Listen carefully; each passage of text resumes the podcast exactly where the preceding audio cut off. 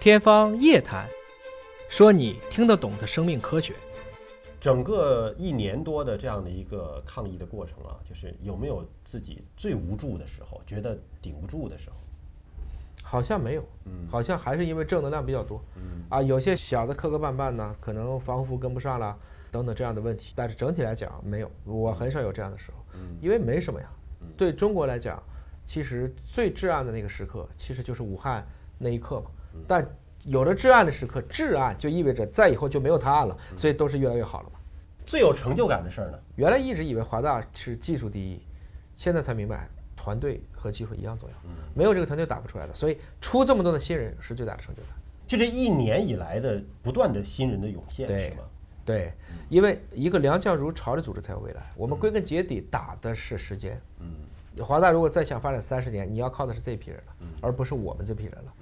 因为现在已经疫苗打起来了，对。各个地方都在打了，对。会不会就意味着华大以核酸检测为主营的这部分的战役要告一段落了呢？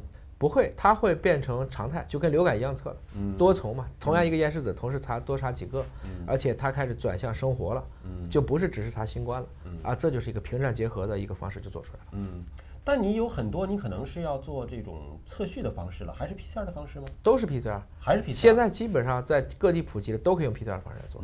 PCR 毕竟可及性强，测序太贵了，测序对很多国家还是太贵了，非洲国家更是用不起，所以我们还是选择最适宜的产品，而不是精度最高的产品。那是不是意味着你这个抗疫总指挥就可以做别的事儿了？抗议就实际上，抗议本身是构建出来一种模式、一种体系、一种精神、一种文化、一种传承，不是光是抗疫。我们其实所谓抗议，更多的是就是大规模的工程化的这样的一个公共卫生的普及方式。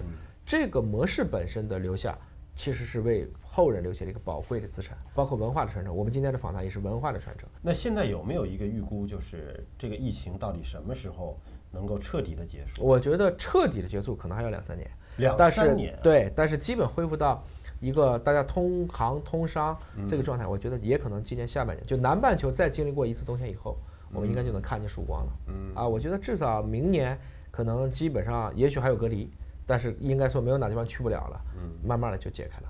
就这种旅游啊、互访啊，下半年能够放开吗？不能，不能。那我下半年我觉得还早，因为疫苗还不够，疫苗的接种速度，包括疫苗的可及性还没有这么强。就是华大会在这方面布局吗？在疫苗方面，会啊，嗯、是有布局的，已经在开始考虑了。就有可能会在大流行结束之前上市吗？这是两件事儿，就是说我们这次都看见了 mRNA 疫苗的这种横空出世啊。如果没有疫情，mRNA 疫苗如果想上市，可能没十年上不了市，嗯因为大家就反复讨论行不行，行不行。所以一次大的灾难，往往也是孕育的一个新技术的快速的进入。嗯就像核酸检测，在此之前也有啊，存在这么多年了，为什么大家不知道呢？因为你不用啊。嗯，所以 mRNA 疫苗、核酸疫苗，我相信它的春天是真的到了。能不能说一件最难忘的小事儿？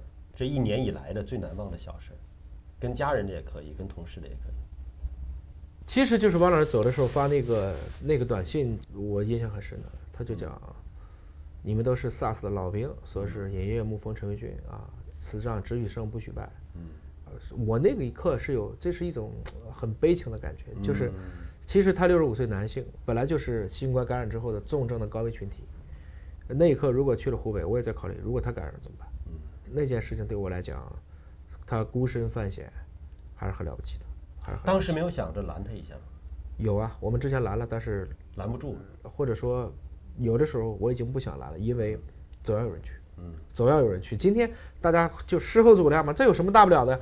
你想想那个时候那是什么样一个场景？那件事情是对我应该说内心比较比较震撼。而且当时那个节点上，确实不知道他会不会被感染。